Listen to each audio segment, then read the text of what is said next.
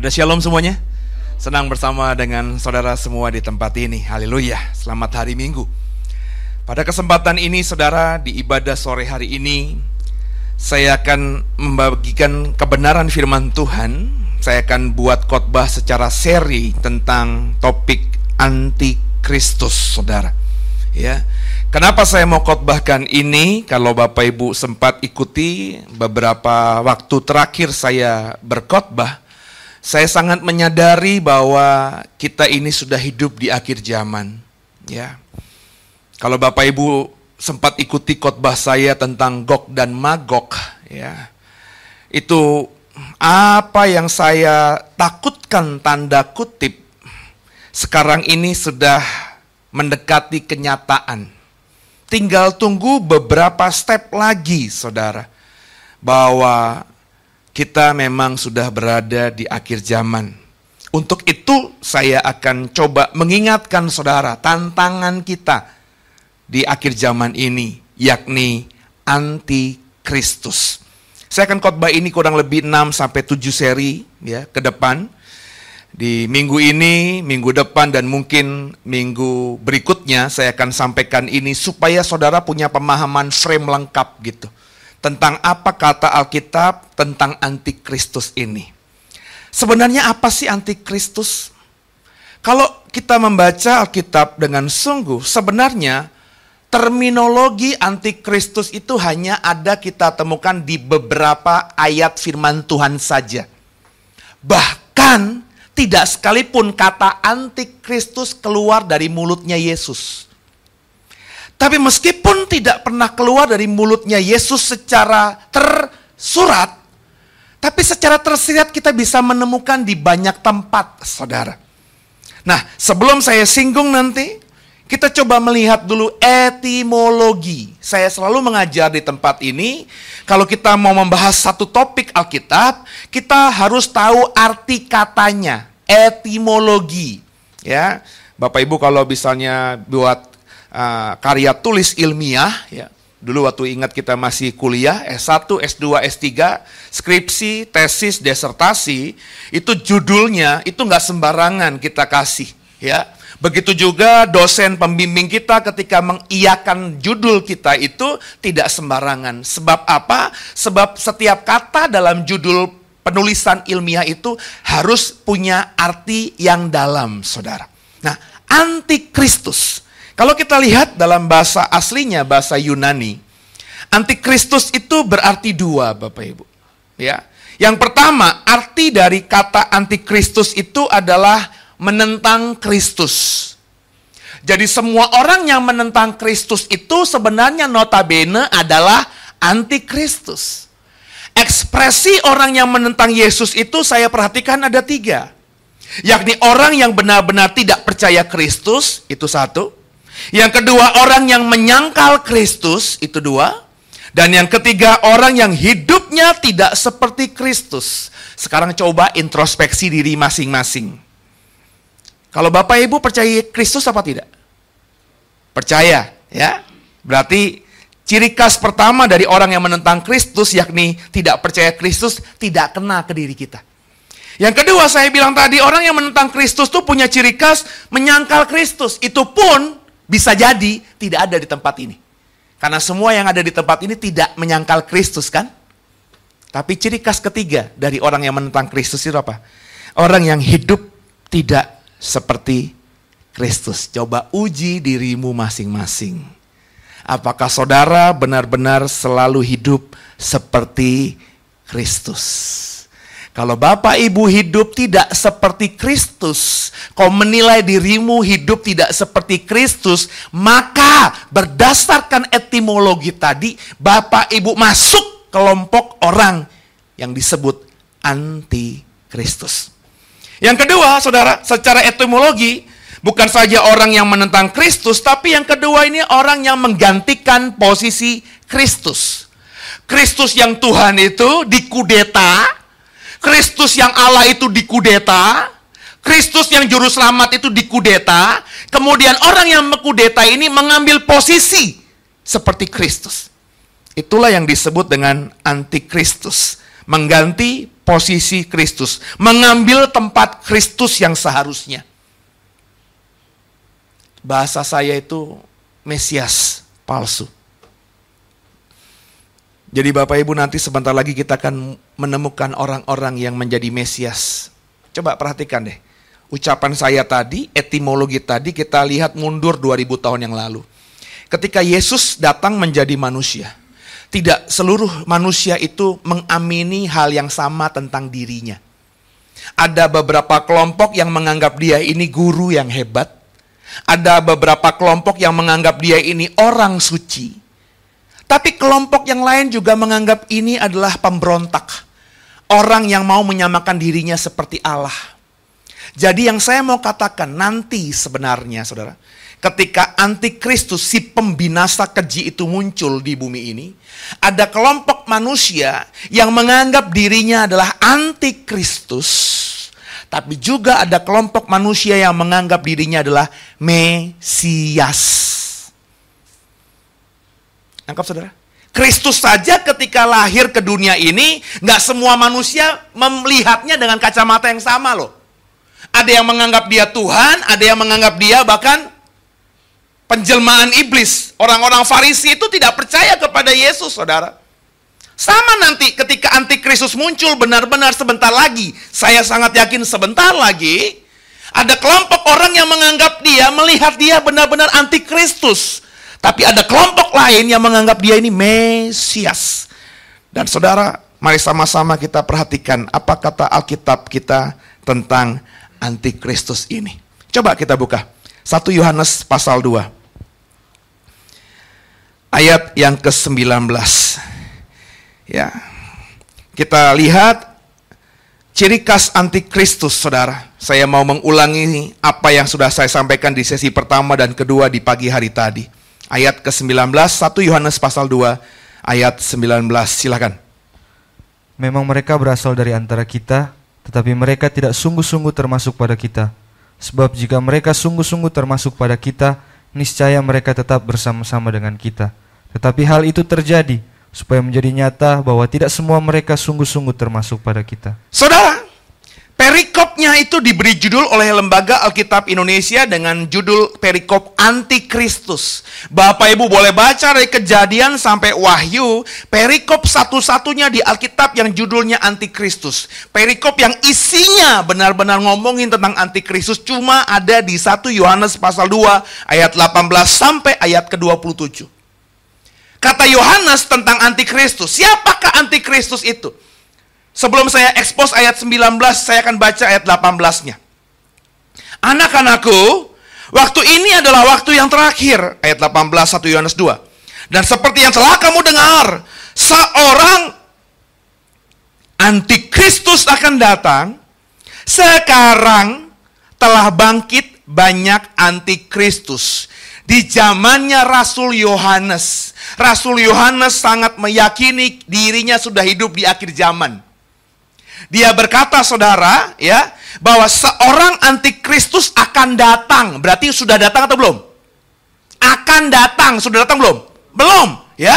Tapi meskipun seorang antikristus ini belum datang, kalimatnya koma, sekarang kata Yohanes di zaman itu 2000 tahun yang lalu telah bangkit banyak antikristus. Yang saya mau katakan di sini, kalau kita bicara tentang terminologi antikristus, Bapak Ibu jangan membacanya antikristus itu hanya seorang atau seorang tokoh pemimpin yang nanti muncul di akhir zaman. Tidak. Kata Yohanes bicara tentang antikristus. Itu bicara mengenai satu tokoh nanti yang akan muncul di akhir zaman dan juga akan muncul banyak tokoh-tokoh lain yang sama-sama disebut antikristus. Baik antikristus yang nanti seorang akan datang maupun yang kata Yohanes sudah muncul di sekitar kita, ciri khasnya ayat 19 katakan memang mereka berasal dari antara kita. Coba lihat ayat 19-nya. Mereka, mereka ini siapa? Mereka ini antikristus yang diomongin di ayat 18 yang seorang nanti akan muncul dan yang saat itu sudah muncul banyak. Mereka ini berasal dari antara kita. Kitanya siapa? orang yang membaca surat Yohanes ini kan? Yohanes dan orang-orang yang baca surat ini itu orang apa? Orang Kristen, saudara. Jadi yang saya mau katakan dari ayat ini, yang namanya antikristus itu berasal dari antara kita. Coba lihat kiri kanan. Senggol. Lu berpotensi menjadi antikristus. Cepetan senggol kiri kanan. Yang saya mau katakan ya kekasih Tuhan ya antikristus itu berdasarkan firman Tuhan ini bukan berasal dari kalangan non-Kristen. Jadi kalau kau pernah berkata, pernah meyakini, maafkan saya, antikristus itu nabinya agama orang lain, saya ngomong hari ini, bukan. Kalau ada tafsir dalam kitab Yohanes, dalam kitab Wahyu yang mengatakan bahwa antikristus itu adalah Kaisar Titus yang dulu tahun 70 menghancurkan Yerusalem, ya, saya juga berani katakan bukan karena Kaisar Titus itu adalah Kaisar Roma, orang kafir, bukan berasal dari kalangan Kristen. Jadi saudara, bicara antikristus itu sebenarnya bicara orang-orang yang secara kasat mata, secara familiar, sama kayak kita. Ngomongnya shalom. Tuhan berkati. Bacanya Alkitab. Nah itu yang saya katakan berkali-kali kan saudara, makanya saudara harus berjaga-jaga. Ya, Berdasarkan Alkitab, ciri khas antikristus apa saudara? Berasal dari antara kita. Bisa istri kita loh. Bisa suami kita loh. Bisa anak kita loh. Kalau kita ngomongin gereja ini, bisa saya. Saya juga berani ngomong, bisa lu. Selama kita kalangan Kristen, terbuka kemungkinan kita bisa menjadi anti Kristus. Itu makanya kalau saya ngomongin kemarin khotbah Gog dan Magog, kemunculan presiden terpilih Amerika itu, ya, saya bilang kan, itu benar-benar persis seperti apa yang saya khawatirkan.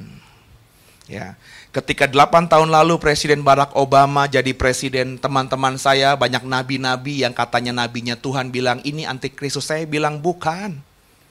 Ya, Bukan karena Barack Obama bukan Kristen, Barack Obama Kristen saudara. Tapi Barack Obama berasal dari partai politik yang jelas-jelas bukan Kristen, partai Demokrat. Partai Demokrat itu partai liberal saudara. Ya, mengamini, mengiyakan, melegalkan lesbianisme LGBT, meresmikan, melegalkan, mendorong undang-undang yang mengizinkan abortus. Itu Partai Demokrat, Saudara. Kemarin sebelum tanggal 8 November sebelum pemilihan presiden saya upload khotbah Gog dan Magog yang ketiga persis sebelum pemilihan. Ya, di, kalau Bapak Ibu udah lihat YouTube rekaman khotbah saya, saya bilang kalau si Republik ini menang, ya, maka siap-siap, ya. Dan pada saat saya upload khotbah itu, ketika saya khotbah itu, di survei mana pun tidak ada yang mengatakan Donald Trump akan menang atau keluar jadi presiden. Jadi ketika dia keluar jadi presiden itu seperti dunia terguncang, saudara. Tapi saya jujur, saya tidak terguncang. Saya biasa saja. Dan kalau Bapak Ibu ikuti khotbah itu, apa yang dijanjikan Donald Trump dalam kampanye-kampanyenya itu persis mirip memposisikan dirinya cenderung bisa menjadi seorang Mesias bagi orang Israel. Ingat ya, Mesias antikristus itu saudara, itu di kacamata orang Israel nanti akan jadi Mesias. Kenapa Donald Trump saya bilang bisa cenderung menjadi Mesias bagi orang Israel? Karena dia berjanji dalam kampanyenya bahwa kalau dia presiden, Yerusalem akan dilegalkan, akan di dipublish, akan disonding oleh Amerika sebagai ibu kota Israel. Dia akan pindahkan kedutaan besar Amerika dari Tel Aviv menuju Yerusalem.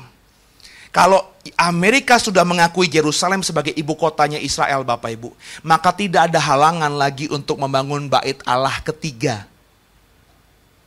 Tahu nggak? Sebelum akhir zaman terjadi, bait Allah ketiga, Alkitab saya yang ngomong harus terbangun. Bait Allah ketiga itu bukan tubuh kita. Karena Alkitab kita katakan dalam Wahyu dikatakan bahwa si pembinasa keji bahkan Matius 24 mengatakan akan berdiri di bait Allah. Memang Yesus katakan kita inilah bait Roh Kudus. Tapi dalam konteks akhir zaman, bait Allah yang ketiga yang harus terbangun itu bukan bicara tentang diri kita, tapi bait Allah yang benar-benar ada di Yerusalem. Sekarang ini kenapa belum terbangun saudara? Karena kalau mau bangun harus masuk ke Yerusalem. Seluruh dunia saudara tidak mengakui Yerusalem sebagai ibu kota dari Israel. Nah, jadi kalau Amerika nanti, Donald Trump nanti ketika sudah diangkat jadi presiden bulan Januari, Beberapa bulan kemudian, saudara, dia bilang, kita bisa lihat di Metro TV, di CNN, di Indosiar, di, di uh, semua TV-TV lokal, dia mengatakan dia akan memindahkan kedutaan besar Amerika dari Tel Aviv menuju Yerusalem dan dia berkata kepada semua sekutunya harus menjadikan Yerusalem sebagai ibu kota Israel. Dengarin saya ya. Lu mesti siap-siap. Ya, dari satu Yohanes ini. Ciri khas antikristus yang pertama berasal dari kalangan kita. Dengan orang yang saya omongin barusan, itu sudah memenuhi syarat. Dia berasal dari Partai Republik, Partai Konservatif. Partai, partai yang didirikan oleh orang-orang Kristen Puritan. Partai yang memang di belakangnya itu pendeta-pendeta, Bapak Ibu. Ya. Makanya kalau Bapak Ibu akses ya. Donald Trump itu disupport, dibela, dan didukung oleh semua orang-orang yang beragama Kristen. Perhatiin deh. Semua gereja itu mendoakan dia. Billy Graham, saya lihat fotonya. Pendeta senior yang sangat dikagumi punya wibawa otoritas luar biasa ini. Mendoakan Donald Trump. Dia berasal dari kalangan kita. Ayat 19. Kemudian, Ciri khas antikristus kedua, ayat 21. Kata Yohanes apa? Ciri khas antikristus yang kedua. Aku menulis kepadamu bukan karena kamu tidak mengetahui kebenaran, tetapi justru karena kamu mengetahuinya dan karena kamu juga mengetahui bahwa tidak ada dusta yang berasal dari kebenaran. Yang kedua, saudara, ciri khas antikristus yang kedua selain berasal dari kalangan kita, yang kedua ayat 21 jelas mengatakan bahwa antikristus itu siapa pun dia adalah orang yang penuh dengan dusta. Hidup dalam dusta. Sering berbohong. Dan bohong itu sudah menjadi ciri khasnya sehingga orang ini ketika berbohong dan ngomong kebenaran tidak bisa dibedakan. Bapak Ibu pernah ketemu orang seperti ini nggak? Antara kebenaran dan kebohongan itu nggak bisa dibedakan. Kenapa? Bagi orang ini kebohongan itu kebenarannya. Ya. Saya pernah ketemu orang model begini persis seperti ini, sudah. Dia bersaksi dusta. Awalnya mungkin tidak sengaja, ampalnya mungkin tidak niat. Dia ngomong latar belakangnya dia adalah keluarga pendeta bla bla bla bla gitu ya. Ya sekedar ngomong aja, iya nah, saya dari keluarga juga ada yang dari pendeta kok begitu kan.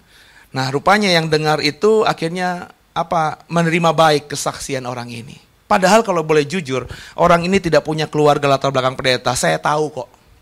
Ya, tapi karena kebiasaan sekali dua kali orang percaya dan dari kebohongannya ini dia dapat privilege, dapat keuntungan.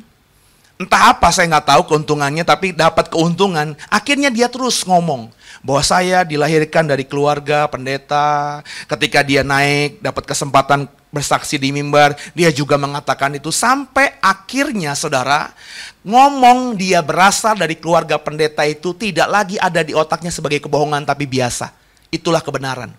Orang seperti ini, saudara, meskipun itu kesaksian palsu, dia masuk ke lie detector.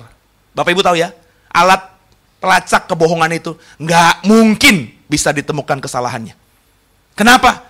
Karena kebohongan itu bagi dia sudah fakta, sudah kebenaran, sehingga dia berkata itu, berkata bohong itu nggak lagi panas dingin, Bapak Ibu. Kalau bohong sama suami, bohong sama istri, bohong sama orang itu masih grogian nggak? Ada ya? Kita mau niat bohong nih sama orang ya. Itu panas dingin gitu ya. Kita punya salah nih suami ya. Terus tiba-tiba istri datang ya. Terus kita udah niat nih mau bohong nih. Sebelum istri datang tuh kita udah panas dingin. Aduh gimana gitu ya. Tapi itu berarti benar. Berarti Bapak Ibu tuh masih belum menjadi orang yang menghidupi kebohongan. Tapi kalau orang itu sudah terbiasa bohong ya. Dia nggak takut lagi. Dia nggak panas dingin. Dia nggak merinding. Kenapa? Bagi dia kebohongan itu adalah fakta. Kenyataan. Hidupnya dia. Jadi dia bisa bilang, dia nggak pernah kuliah. Tapi karena dia bohong, saya lulusan UI. Dan semua orang percaya. Akhirnya terus menerus ketemu orang-orang ya. Bahkan dia berani sampai masuk ke di, uh, dalam acara alumni UI, saudara. Kenapa? Karena dia merasa kebohongan itu sudah menjadi dirinya. Dan itu dengarkan saya, itu banyak orang seperti itu di sekitar kita. Ya, jadi antikristus adalah orang yang hidup dalam dusta. Makanya Bapak Ibu di tempat ini kan saya selalu ngomong, Bapak Ibu harus kenalin saya. Ya. Bapak Ibu tahu saya tapi belum kenal saya. Ya. Di mata saudara saya ini masih baik-baik aja ya. Karena ketemunya cuma seminggu sekali, satu setengah jam doang di mimbar doang. Di sini saya kayak malaikat lah. Kalau mau tahu saya paling gampang apa saya bilang? Ajak makan. Saya kalau mau kenal orang, saudara ya, saya ajak makan. Beneran dah. Ya, orang tuh kalau dari traktir makan di meja makan ada babi hong, bebek packing, saudara ya, itu topengnya copot dengan sendirinya, ya. Dia makan bisa makan lahap, ya. Kalau kepedesan bisa bisa lupa. Waktu awal-awalnya kalau ada keringet dikit karena kepedesan, ambil sapu tangan, agak-agak jaim begini ya. Tapi kalau udah di meja makan ya, udah lahap ya, wah dia lupa lagi dia bisa Bisa begitu loh saudara. Ya, Makanya saya tuh kalau mau kenal orang lebih dalam ya, saya gampang saya ajak aja makan. Ya, Nah saudara kalau mau kenal saya ajak saya makan. Tapi dua tahun saya mengembalakan gereja ini nggak ada yang ngajak saya makan. Ayo sama-sama kita belajar saudara ya.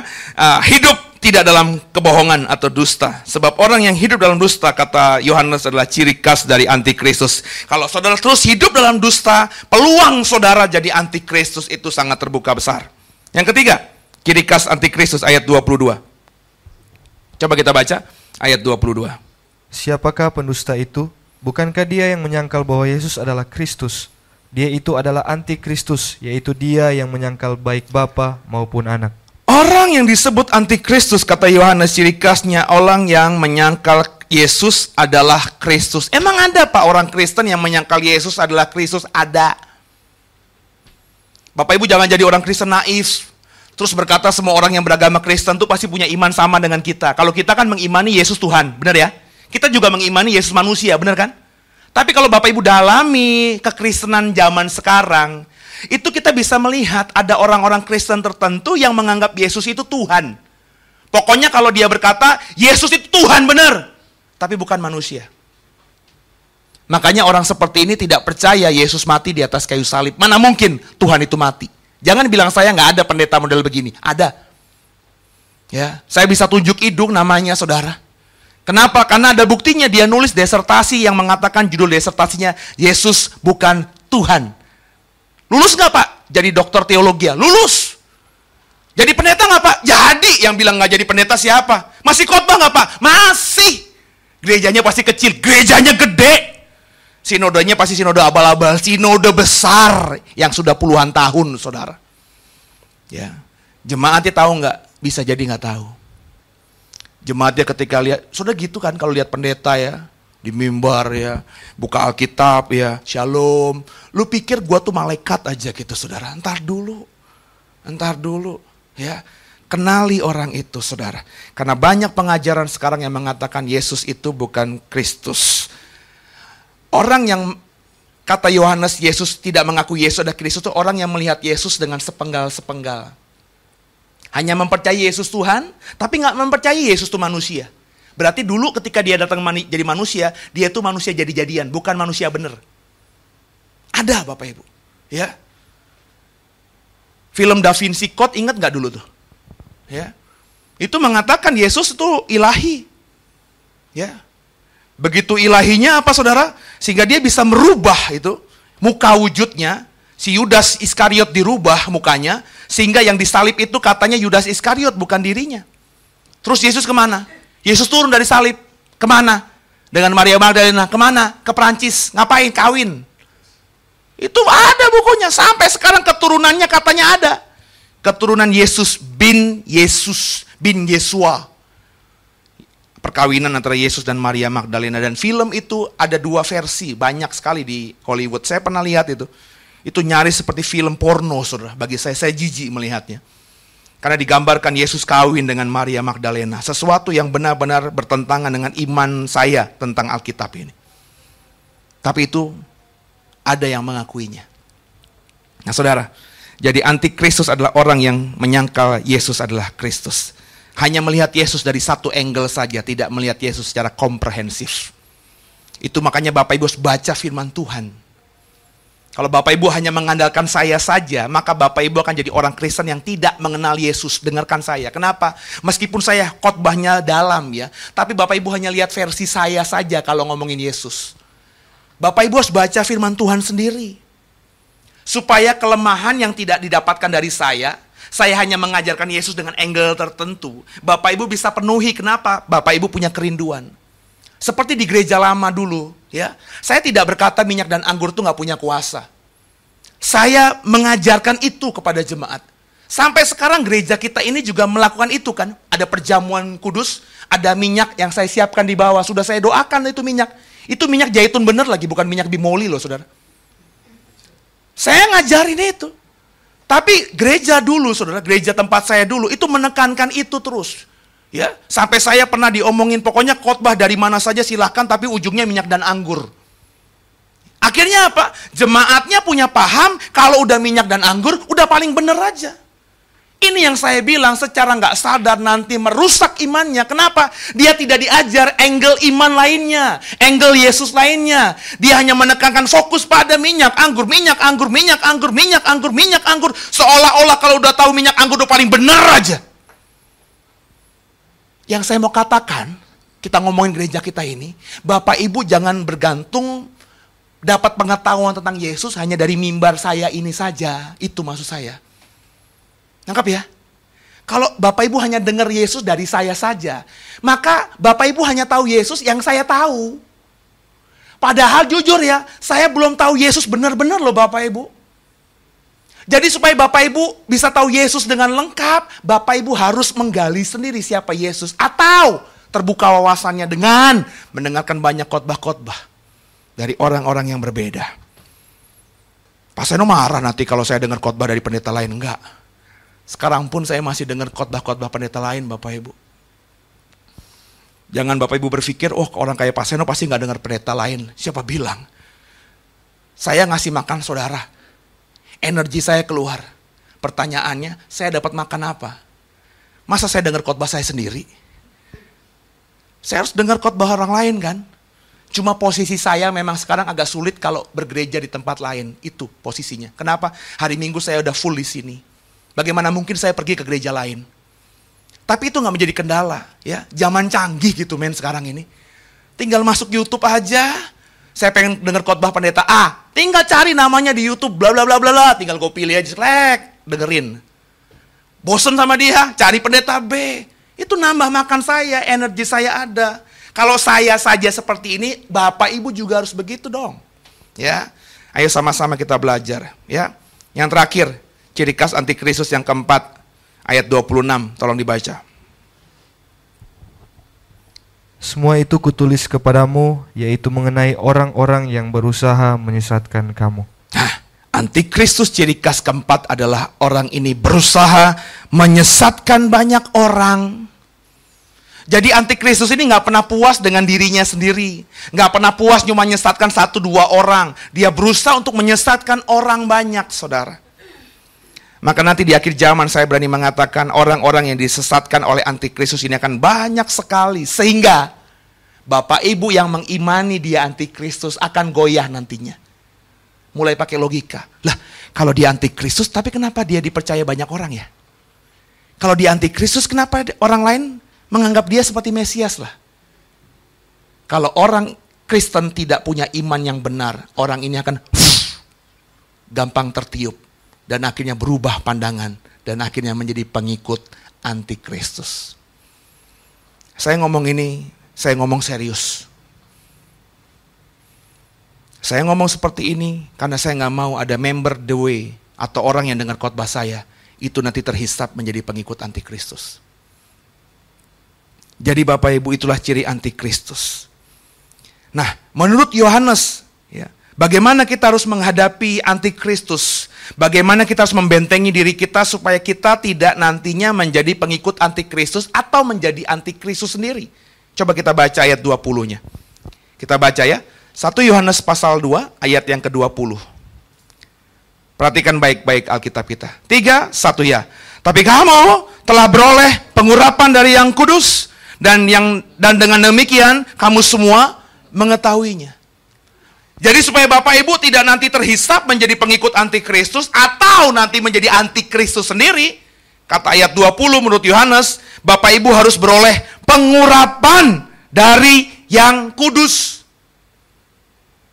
Jadi penting Pak, diurapi itu Pak. Menjadi orang yang diurapi oleh yang kudus itu penting. Jangan bilang nggak penting. Pengurapan itu bisa langsung datang dari Tuhan, Tuhan bisa datang ke rumahmu, ke kamarmu dan mengurapi engkau langsung. Ada banyak hamba Tuhan mengalami hal itu. Tapi juga pengurapan Tuhan itu bisa lewat perantaraan. Dalam perjanjian lama lewat imam. Seperti minyak di kepala Harun yang kejanggut. Nah ini lagunya saya nggak suka nih. Dan jubahnya turun gitu ya. ya kemarin waktu saya ke Perth kemarin ada gereja nyanyiin lagu ini. Terus saya bilang, saya ngomong, saya jujur deh, saya nggak suka nih lagu ini. Bukan karena kalimatnya kurang bagus, tapi penggalannya nggak pas. Seperti minyak di kepala Harun yang kejanggut dan jubahnya turun. Nangkep gak? Jadi seolah-olah minyak tuh dari kepala ke janggut, eh habis ke janggut jubahnya melorot gitu saudara. Ini kan nggak bener kan? Penggalannya itu kurang pas. Ya, Mas, yang dimasukkan minyak itu dari kepala ke janggut dan ke jubah, turun begitu kan? Tapi penggalannya kan jubahnya turun gitu kan ya, jubahnya melorot gitu saudara ya. Nah, memang hati-hati kalau kita mau nyanyi lagu ya. Makanya saya nggak mau nyanyi lagu itu dinyanyikan di tempat ini. Ya, agak pornografi. Jadi harus terima pengurapan, ya. Orang yang terima pengurapan tuh ciri khasnya ada nggak Pak? Ada. Coba kita baca ayat 27-nya. 1 Yohanes 2 ayat yang ke-27. Saya baca untuk saudara perhatikan ayat 27. Sebab di dalam diri kamu tetap ada pengurapan yang telah kamu terima daripadanya. Karena itu tidak perlu kamu diajar oleh orang lain. Tapi sebagaimana pengurapannya mengajar kamu tentang segala sesuatu. Dan pengajaran itu benar, tidak dusta. Dan sebagaimana ia dahulu telah mengajar kamu, demikianlah hendaknya kamu tetap tinggal dalam dia. Orang yang sudah dapat pengurapan dari yang kudus, ciri khasnya ayat 7, 27 tadi. Orang ini akan terus tinggal dalam dia. Orang yang tinggal dalam dia ini ciri khasnya apa Pak? Lebih spesifik lagi ayat 27 dia kalimat pertamanya tadi. Orang ini benar-benar punya kerinduan, kehausan, ke kelaparan akan Tuhan. Bahasa saya yang lebih sederhana. Dengarkan saya ya. Kan gini, kalau saya tanya, Bapak Ibu, diurapi Tuhan itu penting. Bapak Ibu aminin kan? Amin. Terus, maka Bapak Ibu harus dapat pengurapan Tuhan. Siapa yang mau? Semuanya mau kan? Tapi kalau saya tanya, siapa yang sudah diurapi Tuhan? Kan kita bingung jawabnya. Benar nggak? Kapan ya? Tuhan pernah ngurapi saya langsung atau lewat pendeta siapa ya? Ya. Jadi itu akhirnya menjadi bias. Tapi dari ayat 27 tadi saya berani mengatakan begini. Orang yang sudah diurapi Tuhan, itu ciri khasnya dia akan tinggal terus dalam Tuhan. Orang yang seperti ini, kata ayat 27, punya kehausan, punya kerinduan. Di Alkitab tadi dikatakan, dia tidak butuh sebenarnya pengajaran orang lain. Dia ada kerinduan untuk baca firman Tuhan. Punya kerinduan untuk mendalami firman Tuhan. Sekarang saya tanya, yang paling tahu saudara adalah saudara sendiri ya. Siapa yang sudah punya kerinduan membaca firman Tuhan? Kalau nggak baca firman Tuhan, kalau nggak berkomunikasi dalam doa kepada Tuhan tuh garing hidupnya. Ada nggak? Kalau Bapak Ibu punya perasaan seperti itu, dengarkan saya. Itu tanda kau sudah diurapi oleh yang kudus. Tapi kalau kau ya Alkitab di depanmu lagi terbuka, ya terbuka jelas-jelas gitu. Tapi kok bisa dengan gampangnya nutup Alkitab ini? Ya. Di TVmu sedang nonton siaran rohani, jelas-jelas ada pendeta A, B, C, D lagi ngomong di situ siaran agama Kristen. Tapi dengan mudahnya kau rubah channel menjadi sinetron India. Dengarkan saya, itu ciri khas orang itu jangan-jangan belum diurapi Roh Kudus. Dalam pengalaman saya, ketika saya di jamah Tuhan, itu kerinduan akan Tuhan itu benar-benar luar biasa. Ya. Ketika saya bertobat sungguh di usia 27 tahun, saudara. Itu Alkitab kejadian sampai wahyu saya baca nggak sampai dua bulan, tiga bulan sudah bolak-balik, saudara. Ada kerinduan yang sungguh. Ada kehausan yang sungguh. Saya belum sekolah teologi ya itu. Saya pergi ke toko buku Kristen, saya cari buku-buku dan buku-buku itu saya baca dalam waktu satu hari. Saya masih ingat bukunya Benihin Selamat Pagi Roh Kudus itu. Nggak ada setengah hari saya baca habis, saudara. Seolah-olah dunia saya tuh seperti itu aja. Ya. Seolah-olah saya nggak peduli lagi dengan dunia di luar sana. Ada kehausan seperti itu dan itu terus bisa saya jaga sampai sekarang. Ayo sama-sama kekasih Tuhan. Terima pengurapan yang kudus itu penting supaya kita tidak bisa terhisap oleh antikristus atau bahkan menjadi si antikristus. Yang kedua, ciri khas supaya kita bisa bebas dari antikristus. Apa kata Yohanes ayat 21? Tolong dibaca. Aku menulis kepadamu bukan karena kamu tidak mengetahui kebenaran, tetapi justru karena kamu mengetahuinya dan karena kamu juga mengetahui bahwa tidak ada dusta yang berasal dari kebenaran. Haleluya. Yang kedua, saudara, supaya kita tidak menjadi antikristus atau menjadi pengikut antikristus, apa yang harus kita lakukan? Yang pertama, terima pengurapan. Ciri khasnya apa?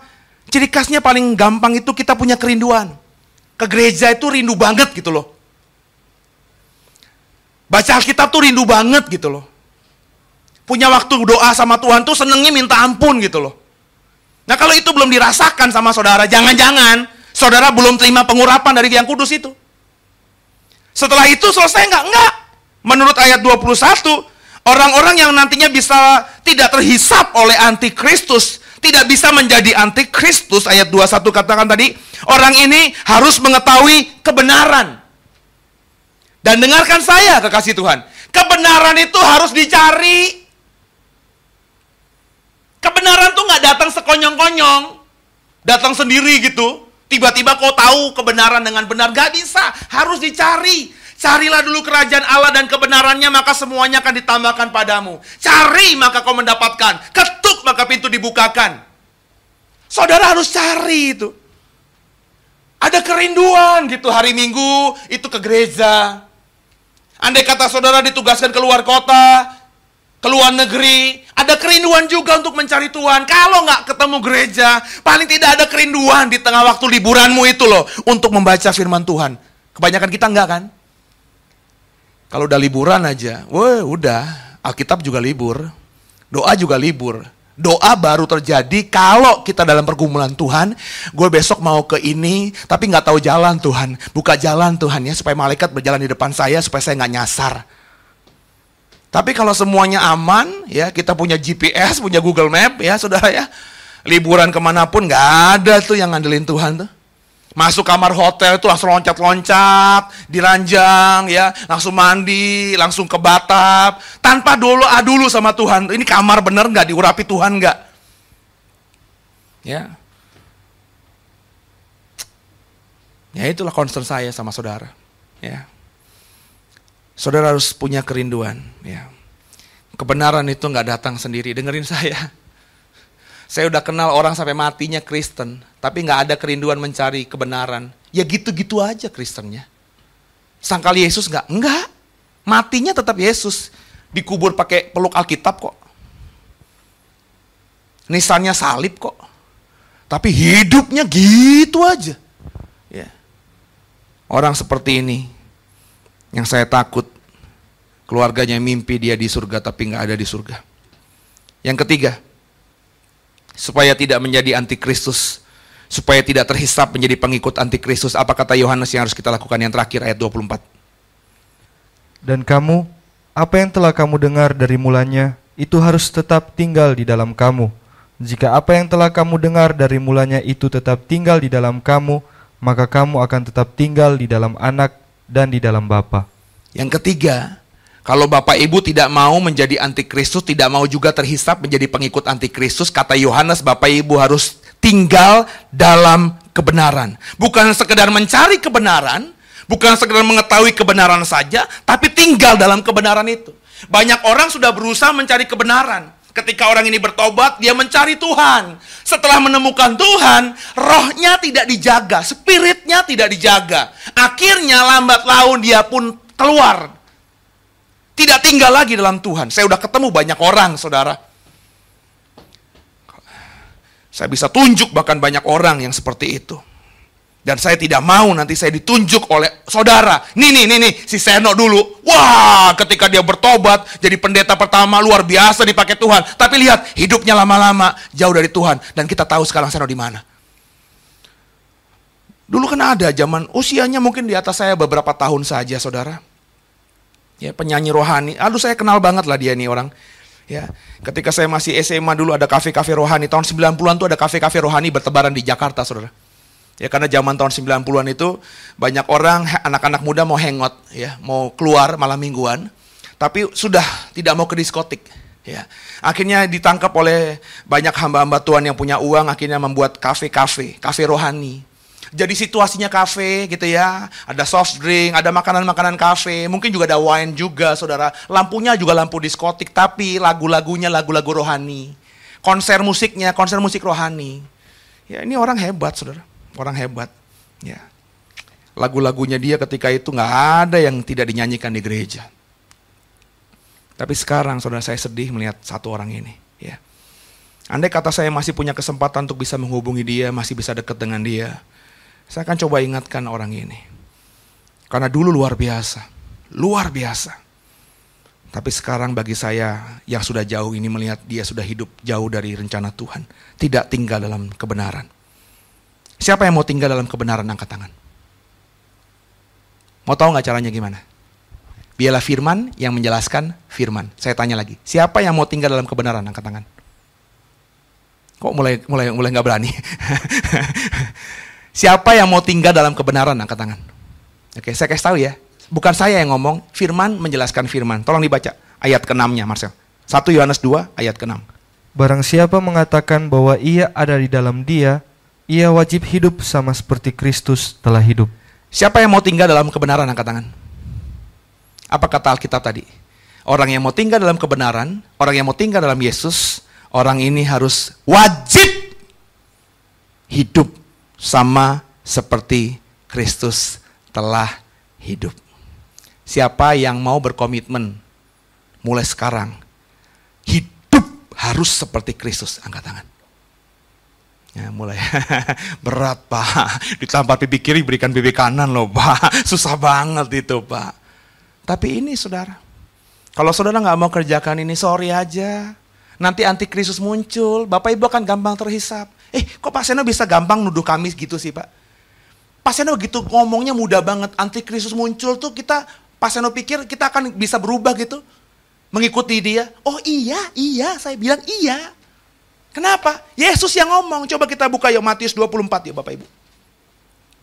Supaya Bapak Ibu bisa tahu ya. ya. Apa kata Yesus saudara tentang orang yang disebut antikristus ini? Coba ayat 23. Matius 24 ayat 23. Pada waktu itu, jika orang berkata kepada kamu, "Lihat, Mesias ada di sini," atau "Mesias ada di sana," jangan kamu percaya. Perhatikan baik-baik Saudara ayat 23 tadi. Pada waktu itu, jika orang berkata kepada kamu, "Lihat, Mesias ada di sini, Mesias ada di situ. Jangan kamu percaya. Yang saya mau katakan saudara, kenapa saya bilang tadi, kalau antikristus muncul tuh saudara gampang akan ngikut dia. Kenapa? Karena yang namanya antikristus itu ketika muncul, dia akan make nama Yesus. Mesias dianggapnya saudara. Dia ngomong pakai Alkitab juga. Dia ngomong pakai Shalom juga. Dia ngomong pakai nama Yesus juga. Jangan kau pikir tuh antikristus tuh muncul nanti, saudara. Dia ngomong di mimbar gereja ya, Yesus bukan Tuhan. Oh nggak mungkin. Kalau saya ngomong begini hari ini, saudara akan tinggalin saya nggak? Coba saya ngomong ya, saudara, Yesus bukan Tuhan. Dia tuh ngebohongin kita. Omong kosong dia naik ke surga. Kira-kira kalau saya ngomong begitu, Bapak Ibu tinggalin saya nggak sekarang? Tinggalin kan? Nggak ada peluang lagi saya menyesatkan saudara. Tapi antikristus itu tidak seperti itu. Dia serigala berbulu domba. Dia ngomongnya seperti domba padahal serigala, saudara. Coba ayat 24-nya baca berikutnya. Kenapa saya bilang antikristus ketika muncul? Saudara kalau nggak benar-benar tinggal dalam Tuhan, nggak mau hidup seperti Yesus, akan mudah terhisap oleh dia. Ayat 24, Matius 24.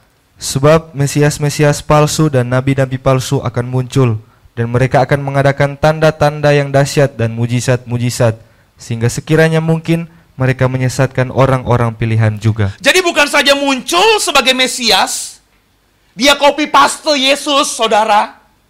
Tapi bukan cuma perkataannya yang copy paste Yesus, tapi perbuatan Yesus itu yang penuh tanda, penuh mujizat.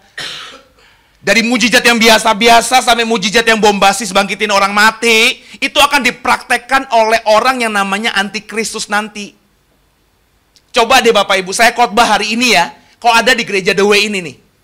Saya ngomong, saya khotbah dari Alkitab, ya. Tiba-tiba ada ribut-ribut, kita kedengeran, di luar ribut-ribut di toko bubur samping ya itu tiba-tiba ada orang pakai nama Yesus ada orang mati karena keselak bubur. Ya bubur bisa keselak gitu ya ya. Keselak bubur gitu ya. Terus ada orang pakai nama Yesus. Terus orang yang keselak bubur sudah dua jam di situ tiba-tiba bangkit lagi. Kira-kira nih terus kau denger nih lagi dengerin khotbah saya nih saya lagi ngomongin Yesus nih di Alkitab ini. Tiba-tiba ada orang, eh itu di samping ada orang pakai nama Yesus, ada orang mati dua, dua jam, keselak bubur, dia bisa bangkit loh. Lo turun nggak ke situ? Ini gue nanya serius nih. Saya lagi ngomongin Yesus nih. Bapak ini lagi ngomongin ini, ngomongin Alkitab nih. Cuma saya nggak nggak bisa mempraktekkan tanda dan mujizat.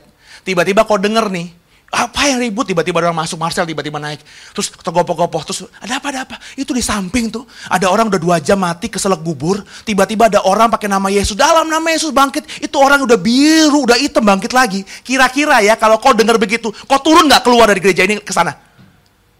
Pasti muka-muka lo mah. Pakai nama Yesus lo pak ya. Saya ditinggalin nih. Nggak akan ada yang mau dengerin khotbah lagi. Kenapa? Orang ini lebih bombastis dia punya tanda, mujizat, pakai nama Yesus lagi. Itu kenapa saya bilang berkali-kali, saya tidak bilang mujizat nggak penting. Itu tanda orang percaya. Orang percaya itu ke mana pun melakukan mujizat hal yang biasa. Tapi jangan terkagum-kagum sama mujizat Bapak Ibu. Ya, ada pendeta bisa melakukan mujizat, orang gelupak. Wah langsung ikut dia. Enggak, enggak, enggak, enggak. Dengarkan saya, kenapa? Karena antikristus itu bisa menyerupai malaikat, saudara. Ujilah segala sesuatu. Itu kenapa kata Yesus kalau kita baca di ayat keempat, waspadalah Matius 24 tadi. Berjaga-jagalah. Dan kalau kau baca nanti Matius 24 ayat 23 sama 26-nya, dua kali diucapkan, jangan kamu percaya. Jadi kalau ada orang, saudara ya, dengerin saya ya, saya ngomongin diri saya sendiri loh nih. Karena yang saya katakan tadi antikristus itu orang yang pakai nama Yesus, orang yang mengusir setan pakai nama Yesus, itu kan ngomongin hamba-hamba Tuhan kan? Ini ngomongin saya nih. Saya ngomong sekarang ini kata Yesus, kalau saudara dengar nanti, ya, ada orang pakai nama Yesus, ada orang bisa ngelu, ngu, apa, me, mengekspresikan, mendemonstrasikan tanda-tanda dan mujizat. Kata Yesus dari Matius 24, jangan kamu percaya dan berwaspada. Ya. Karena nggak semua orang yang pakai nama Yesus itu adalah dari Tuhan. Dan nggak semua tanda dan mujizat yang didemonstrasikan pakai nama Yesus itu pun dari Tuhan. Jangan jadi orang Kristen yang naif. Seolah-olah kalau udah pakai nama Yesus pasti itu dari surga. Enggak. Maka saya katakan saudara. Saudara seperti jemaat di Berea. Ayat terakhir kita buka. Kisah 17 ayat 11. Ini yang saya ajarkan sejak dua tahun gereja ini berdiri. Saya makanya nggak suka diamin-aminkan kan dalam khotbah. Saya justru mengajak saudara seperti jemaat Berea ini. Kisah 17 ayat 11. Orang-orang Yahudi di kota itu lebih baik hatinya daripada orang-orang Yahudi di Tesalonika. Karena mereka menerima firman itu dengan segala kerelaan hati dan setiap hari mereka menyelidiki kitab suci untuk mengetahui apakah semuanya itu benar demikian. Ini yang harus kau kerjakan di akhir zaman. Siapa pun nanti orang yang sampaikan firman Tuhan, pendeta kah, elders kah, pastor kah, penatua kah, sebutkan semuanya, diaken kah, atau orang biasa sekalipun.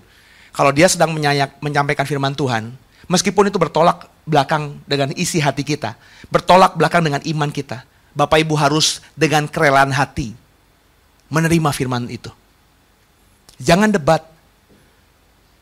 Firman Tuhan berkali-kali berkata, jangan mengusik hamba Tuhan. Saya ngomong begini loh, saya bukan untuk menakuti saudara supaya saudara tidak mengkritik saya, bukan. Saya cuma pakai ilustrasi ini, tolong dipahami. Andai kata kita semua masuk neraka. semua kita masuk neraka, ya. Saya adalah orang yang paling akan dihukum di neraka yang paling berat. Karena saya yang menyesatkan saudara kan. Jadi kalau saya nanti menyampaikan firman Tuhan, andai kata menurut Bapak Ibu ajaran saya pun salah, jangan debat saya. Sebab yang menghakimi saya itu tidak bisa saya tipu. Dia tahu saya sedang me, me, me, me, menyesatkan saudara. Dan penghukuman dari dia nanti berat untuk saya. Jadi Bapak Ibu diem saja. Ya. Makanya saya pernah melayani di sebuah gereja ya. Terus ada saya khotbah, terus ada pendetanya juga yang lain bersaksi, ada yang mendebat begitu. Saya nggak suka dengan hal ini, ya. Karena Alkitab saya katakan, coba dimunculkan tadi, siapa pun yang menyampaikan firman Tuhan, terimalah firman itu dengan kerelaan hati. Kalau saya ngomong, terima dengan kerelaan hati. Nah, tapi jangan diaminkan, jangan ditelan mentah-mentah. Makanya kata kisah Rasul ini, kenapa jemaat Berea itu dipuji?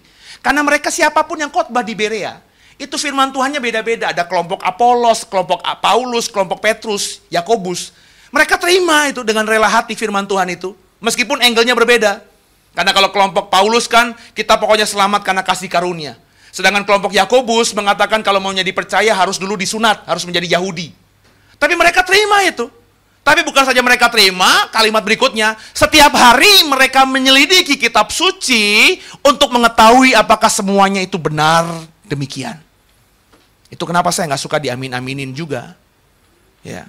Daripada Bapak Ibu aminin, Bapak Ibu terima aja dulu dengan rela hati firman yang saya sampaikan. Terus selidiki sendiri di rumah. Itu makanya penting kita menyelidiki firman Tuhan sendiri. Jangan bilang sama saya, Pak saya nggak punya kemampuan, saya kan nggak punya latar belakang teologi ya. Siapa yang bilang di Alkitab untuk tahu firman Bapak Ibu harus belajar teologi itu? Come on. Itu kenapa saya nggak pernah banggakan gelar-gelar saya, alma mater saya, nggak pernah. Sekarang ini saya ilangin itu. STH saya, master teologi saya, ya. Saya nggak pernah bangga-banggain juga, ilangin aja nama aja. Ya. Saya juga mengharapkan semua nanti yang lulus STH juga nggak sombong-sombong amat. Karena STH, MTH, DTH nggak akan menentukan kita ke surga apa tidak juga kok. Jadi ya sama-sama kekasih Tuhan. Ya punya kerinduan. Kalau saudara punya kerinduan, Tuhan nanti yang bukakan sendiri. Nah kalau saudara sudah belajar sendiri dan menganggap akhirnya pengajaran saya ini salah, dengerin saya ya, tinggalin saya. Tapi tinggalin saya jangan fitnah saya ya. Wah si Seno tuh gitu, udah tinggalin aja. Kalau kau gentle ngomong sama saya, Pak Seno, saya sayangnya kayaknya udah gak bisa bersama-sama Dewi lagi. Ya, saya mau pisah tapi hubungan silaturahmi kita baik-baik ya Pak. Hari itu lebih gentle. Ya. Dan dengarkan saya, kalau Bapak Ibu ada yang seperti itu ke saya, saya akan doakan saudara. Ya. Saya lepas saudara dengan doa supaya saudara bisa bertumbuh di tempat lain. Itu yang kita bangun di tempat ini. Ya. Jadi kalau saya salah, kalau mau keluar silahkan. Kalau kau anggap saya salah. Ya. Tapi jangan keluar terus fitnah-fitnah gitu. Ya ngajakin orang rame-rame gitu ya. Seno tuh ternyata salah gitu ya. Nggak apa-apa lo pergi-pergi aja gitu kan. Bagus kalau mau izin sama saya karena masuk kita baik-baik, kalau keluar juga baik-baik. Ayo sama-sama kita bangun koinonia seperti ini. Bagi saya berpisah itu tidak apa-apa. Asal berpisahnya untuk hormat kemuliaan nama Tuhan. Kenalilah Tuhan dengan sungguh supaya kita tidak menjadi antikristus dan jadi penyesat-penyesat nantinya. Pengajaran ini pengajaran basic, baru basic saya belum sampai pada siapa itu 666, saya belum sampai pada bagaimana si antikristus itu nanti berperilaku, spesifiknya gimana, nanti akan saya sampaikan minggu depan dan minggu berikutnya. Tuhan Yesus memberkati. Haleluya.